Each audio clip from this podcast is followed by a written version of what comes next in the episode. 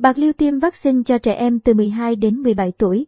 Theo thống kê, toàn tỉnh Bạc Liêu có gần 30.300 thiếu niên từ 16 đến 17 tuổi và hơn 60.500 trẻ từ 12 đến 15 tuổi. Trong đợt tiêm chủng này, Bạc Liêu sẽ tiêm trước cho nhóm từ 16 đến 17 tuổi.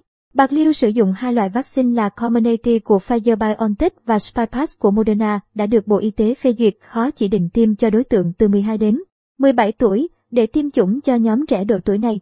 Theo kế hoạch của Sở Y tế tỉnh, thời gian tiêm cho các em từ nay đến quý 1 năm 2022. Trong đó các trẻ từ 12 đến 17 tuổi không phải là học sinh được tiêm vào đầu năm 2022.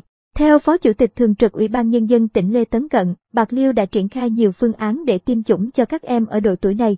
Đó là tiêm chủng theo khu vực dân cư, theo trường học, còn nơi nào khó khăn thì đội y tế lưu động sẽ đến tiêm chủng cho các em. Việc bao phủ vaccine ngừa COVID-19 sẽ đảm bảo các em trở lại trường học trực tiếp an toàn trong thời gian tới.